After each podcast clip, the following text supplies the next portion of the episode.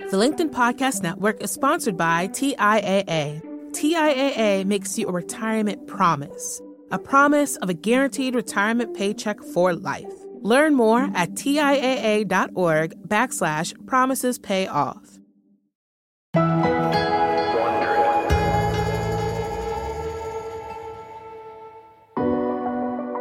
From Wondery, I'm Rufus Griscom, and this is a special episode of The Next Big Idea.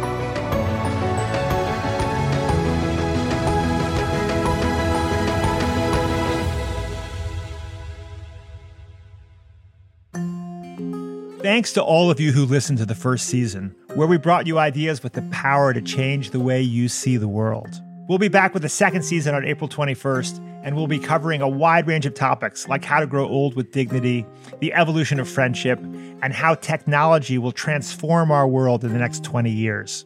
But starting this week, we want to check in with some of the guests from the first season to talk with them about how their big ideas fit into these uncertain times. Like the rest of you, we've been utterly disoriented by this COVID 19 global pandemic. I'm one of the lucky ones. I'm currently holed up with my wife and three boys, thumb wrestling for Wi Fi bandwidth and desk space. We're all healthy, and like you, I'm spending a lot of time talking about what's going on around us, how to help, and how to make sense of it all. So I reached out to some of the people we talked to in season one to find out how they've been processing what's happening and how we might apply their ideas to these challenging times the upside of solitude, the importance of joy in the home, how to be indistractable when you're cramped together for an indefinite amount of time with loved ones, sometimes very small, very loud loved ones in my case. These questions we tackled in the first season all have new meaning right now. We're starting today with one of my favorite people, Susan Cain. She's the author of Quiet The Power of Introverts in a World That Can't Stop Talking. I love that subtitle. Susan is also one of our four Next Big Idea Club curators. She helps us choose the great books we select and thinkers we talk to on this series. I wanted to know how are introverts and extroverts coping? And in this time when our world seems to be getting smaller, what can we learn from going within? Susan Cain, I'm so happy to be talking to you on the phone. It's been it's been far too long. First of all, how are you? How is the family? How are you guys holding up in this crazy time? You know, we're actually doing pretty well right now. I know Susan from our many conversations that that you love to work in coffee shops and that you, probably if it were not for this situation you'd be in a coffee shop right now quite possibly I, I think i remember you saying that one of the things that you love about coffee shops is that you can be alone and with people at the same time and that resonated for me uh, in this moment because one of the things that struck me about the last few weeks is i have felt both alone in the sense of being isolated, as we all are, um, and at the same time feeling a little bit more connected, right? Because we've been reaching out more, connecting more. Do you, does that resonate? Yeah, very much. I mean, I call it that state of alone together, an experience like the coffee shop or the experience of just walking down a street in New York City is the ideal state of alone together because you have perfect mm-hmm. anonymity, but you also have so much humanity around you and mm-hmm. we're so porous that i think that you pick up on other people's creative and emotional energy just from the sheer act of walking past them on a city street and we mm-hmm. can't do that anymore but in its place I, I think we're all starting to forge different types of connections now and for some people it's quarantinis and for other people like you, you and i have been exchanging emails I, I, I think that there's probably always some kind of equilibrium that every human has for how much aloneness they want and how much togetherness we want. And whatever state we're in, we're going to try to reach that equilibrium. Hmm. Hmm. Interesting. Yeah. Now, I, I like the distinction that that solitude is isolation that feels good, and loneliness is isolation that feels bad. Yes. Um, and that maybe we each have different sort of thresholds. Like, presumably, hopefully, everybody feels a positive sense of aloneness initially that at some point perhaps converts into a, a negative experience of loneliness. Is that your experience?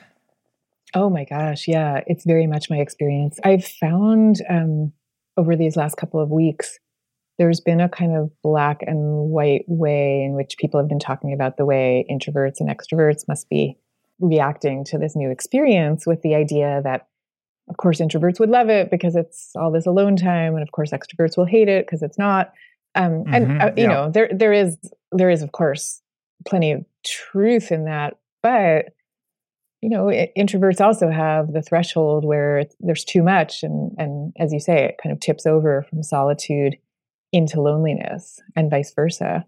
I'm kind of lucky, and I'm in this quarantine situation with my Mhm. family.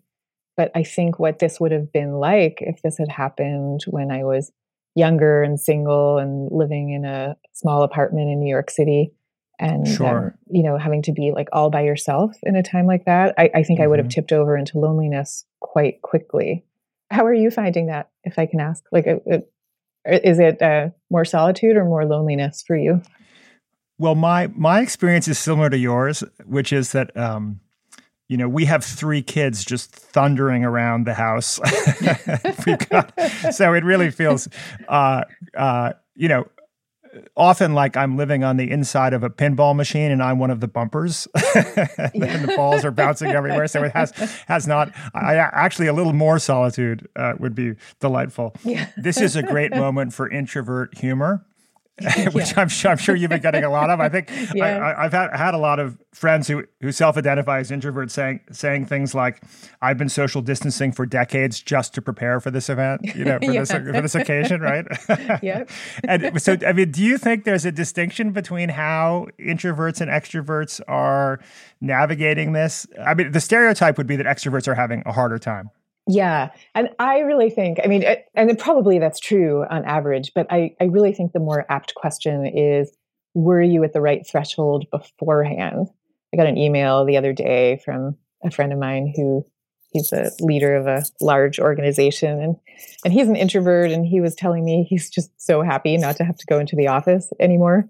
So for him, that's really ideal. Whereas if you were, let's say, an introvert who um, had worked out the right balance before this happened, but now you've Yeah. had to adjust that balance, it's it's still probably going to be difficult for you. And the same thing is true for extroverts. It's just more more likely, I think, for extroverts that the balance before was ideal and that this one is not. Um, and yeah, you know, and I, and I- I have a lot of empathy for that because, as we said before, you know, we all know what loneliness feels like. Almost every human knows that feeling. It's it's a horrible, horrible feeling. I, I, there, there's this expression from Proust where he talks about reading being the fruitful miracle of of communication in the midst of solitude. And so I think that's the kind of experience that probably introverts have been seeking out all their lives because it's a way of feeling connected without having to feel overstimulated. But there's Mhm. a way in which extroverts can now sort of look for, look creatively for new ways to have that sensation of the fruitful miracle, even in their solitude. This reminds me of the wonderful post you shared a few days ago titled On the Miracle of Being Who You Are, Mhm. um, in which you said that you have always been, since the age of four, of four years old, thinking about mortality and the nature of reality and what on earth we're all doing here. Do you think do you think does a moment like this make all of us maybe more ruminative about about these subjects? I think it does for sure. Certainly for those of us who are oriented that way, you know, this is like what we were born to think about in a way. Um, sure. yeah. But I, I wrote that post because I had been talking to my father the night before, and he's 88 now. And I asked him, Well, now that you're in this particular life stage, are you finding yourself also thinking more about questions of mortality and what it all means? And he said, No, because he actually is someone who hasn't been oriented that way. And so the way he has been all his life is the way he still is as he gets ready to leave it. And it made me think about how the way I've been all my life, thinking about these kinds of questions since I was four. I'm still thinking about them at 52, and I'm sure I'll be thinking about them, um, you know, when hopefully I'm my father's age. And and I think there is this core essence that we all are born with, and there's something miraculous about that core essence, and it changes in a thousand different ways as we have all our different life experiences. But there's still some core miracle, and whether you think of it as a soul or something else, I don't think it really matters what language we use, but it's still something miraculous.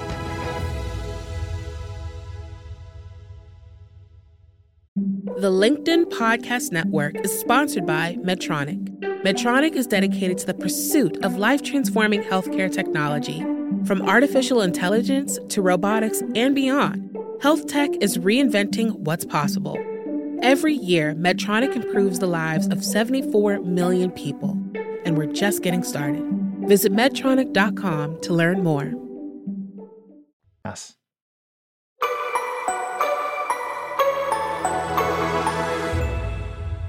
Susan, we're, we're getting now to, to one of my very favorite topics, which is can we talk for a moment about the YouTube video of the Rotterdam Philharmonic Orchestra performing Ode to Joy from their homes? Uh, you told me that you've watched this video about a thousand times.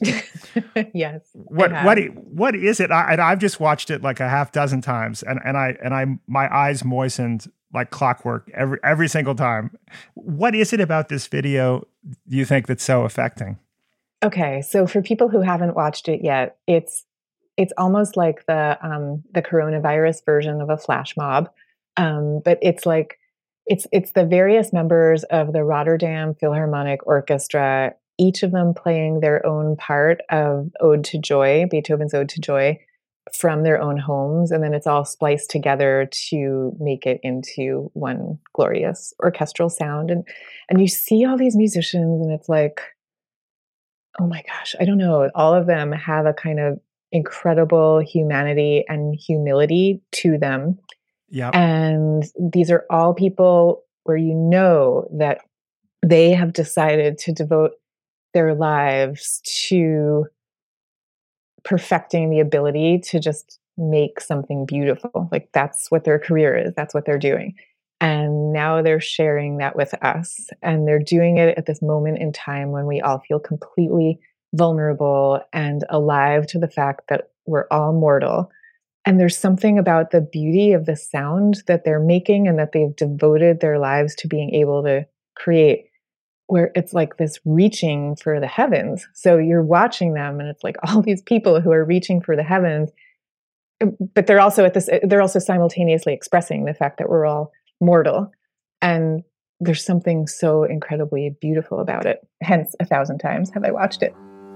Yeah, well, well, and the, the, the other detail that I love is that they're all, you know, that it opens up with each of them doing these solos, right? Yeah. So you're introduced to sort of person after person, each wearing a different outfit in a different place in their home. Some next to a, a painting they clearly particularly love, or yes. or a bookshelf filled with CDs. I didn't know so many people still had CDs, um, and and uh, uh-huh. Uh, and there's one guy with a vegan power baseball cap. Oh my god, I love and, the vegan a, guy. Yeah, right, and a vegan poster behind He's him. He's kind of like shaking his fist at the camera, but in this incredibly charming way that's meant to kind of lift your spirits. It's, it's just adorable. So you have all these expressions of individuality, the individuality of each instrument, of each person, and then it just sort of crescendos, and the and the checkerboard oh, of yeah. of people in the video expands, it pulls back and you have this beautiful crescendo where it, they all become one.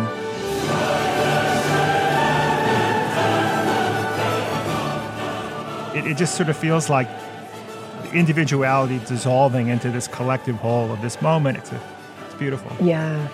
Yeah, and you're right. The moment when you see them all as a checkerboard together, and then that's when the groundswell of the, the choral part of Ode to Joy comes in. I think that's probably the most tear inducing moment of it all it's like this acknowledgement of this collective situation that we're all in and we're all in it in the you know in the specific moment in time of dealing with with this plague but we're also collectively just in the situation of being human and being mortal and loving beauty anyway and, yes. and because of that and yes there's something about every those musicians all together in the screen that makes all of that mm. plain well, and and and you told me I hadn't known this that that Beethoven wrote Ode to Joy, which is of course also one of the most beautiful pieces of music that's ever been written, when he was almost deaf. Oh my gosh, I know. I'm actually I'm writing about the story of this in my next book. So I've always been struck by the fact that this music is called Ode to Joy, but if you listen to it, it's so obviously bittersweet. It's, it's not just pure joy. It's really more like joy and sorrow all mixed together in this beautiful thing. And um, and the story apparently is that Beethoven was writing this really as he was losing his hearing, and it was first performed in a symphony hall one night, and he was on stage with the conductor with his back turned to the audience. And then when it was all done and they they were finished playing, the audience erupted into cheers and tears, but he didn't know that. He couldn't see because his back was still turned to the audience and, and he couldn't hear that it had finished. So finally, um, one of the members of the orchestra uh, put her hands on his shoulder and turned him around so he could face the audience and see the tears streaming down their faces.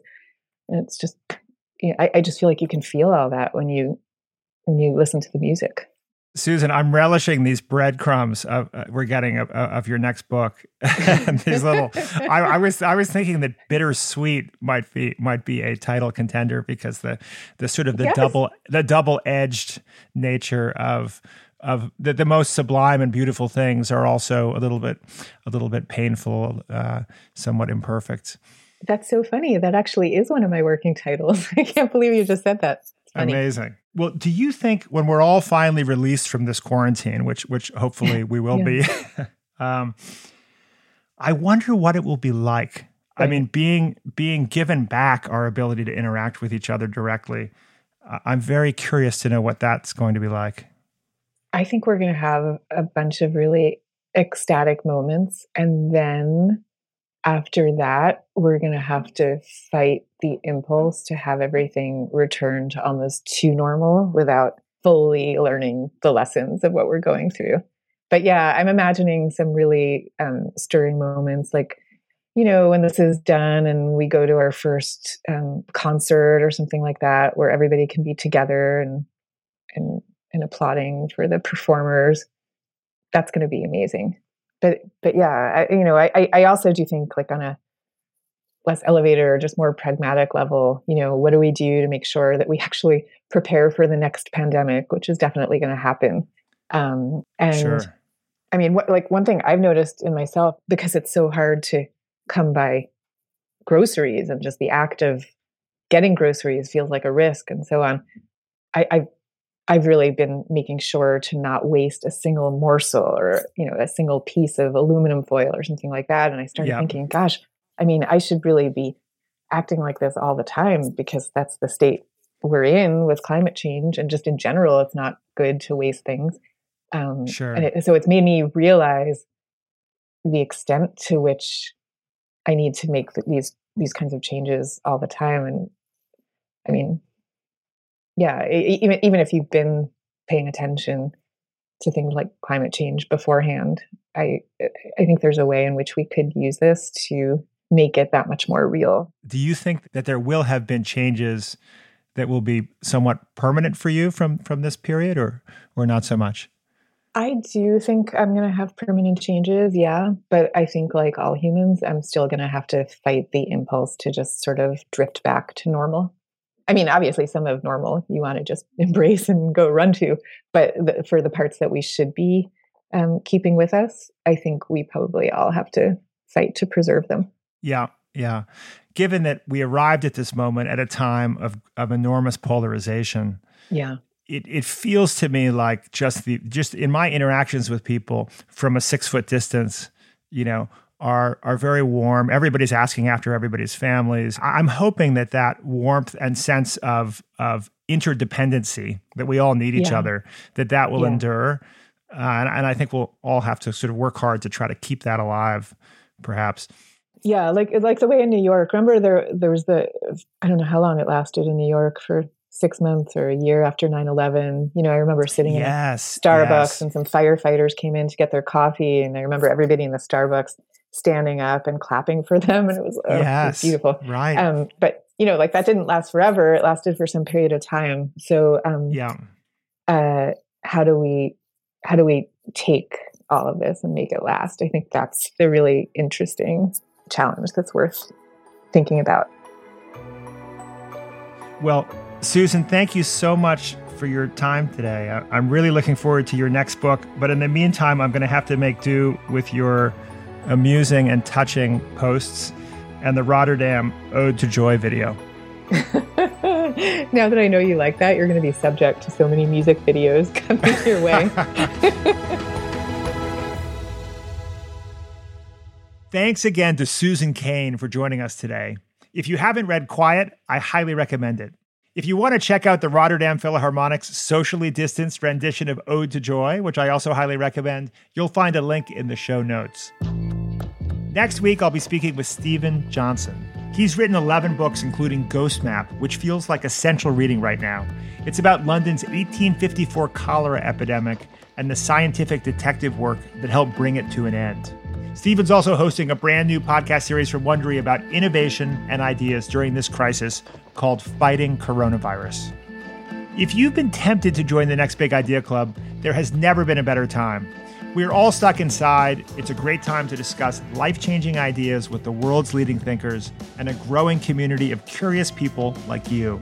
Join me, Susan Cain, and many other authors featured on this podcast at nextbigideaclub.com. We're offering a free digital membership, including access to our e courses and community for three months when you use promo code FREE3. Go to nextbigideaclub.com and use promo code FREE3. That's F R E E and the number three for three free months. Join us. If you're listening on a smartphone, tap or swipe over the cover art of this podcast. You'll find the episode notes, including some details you may have missed. I'm your host, Rufus Griscom. Sound designed by Jake Gorski.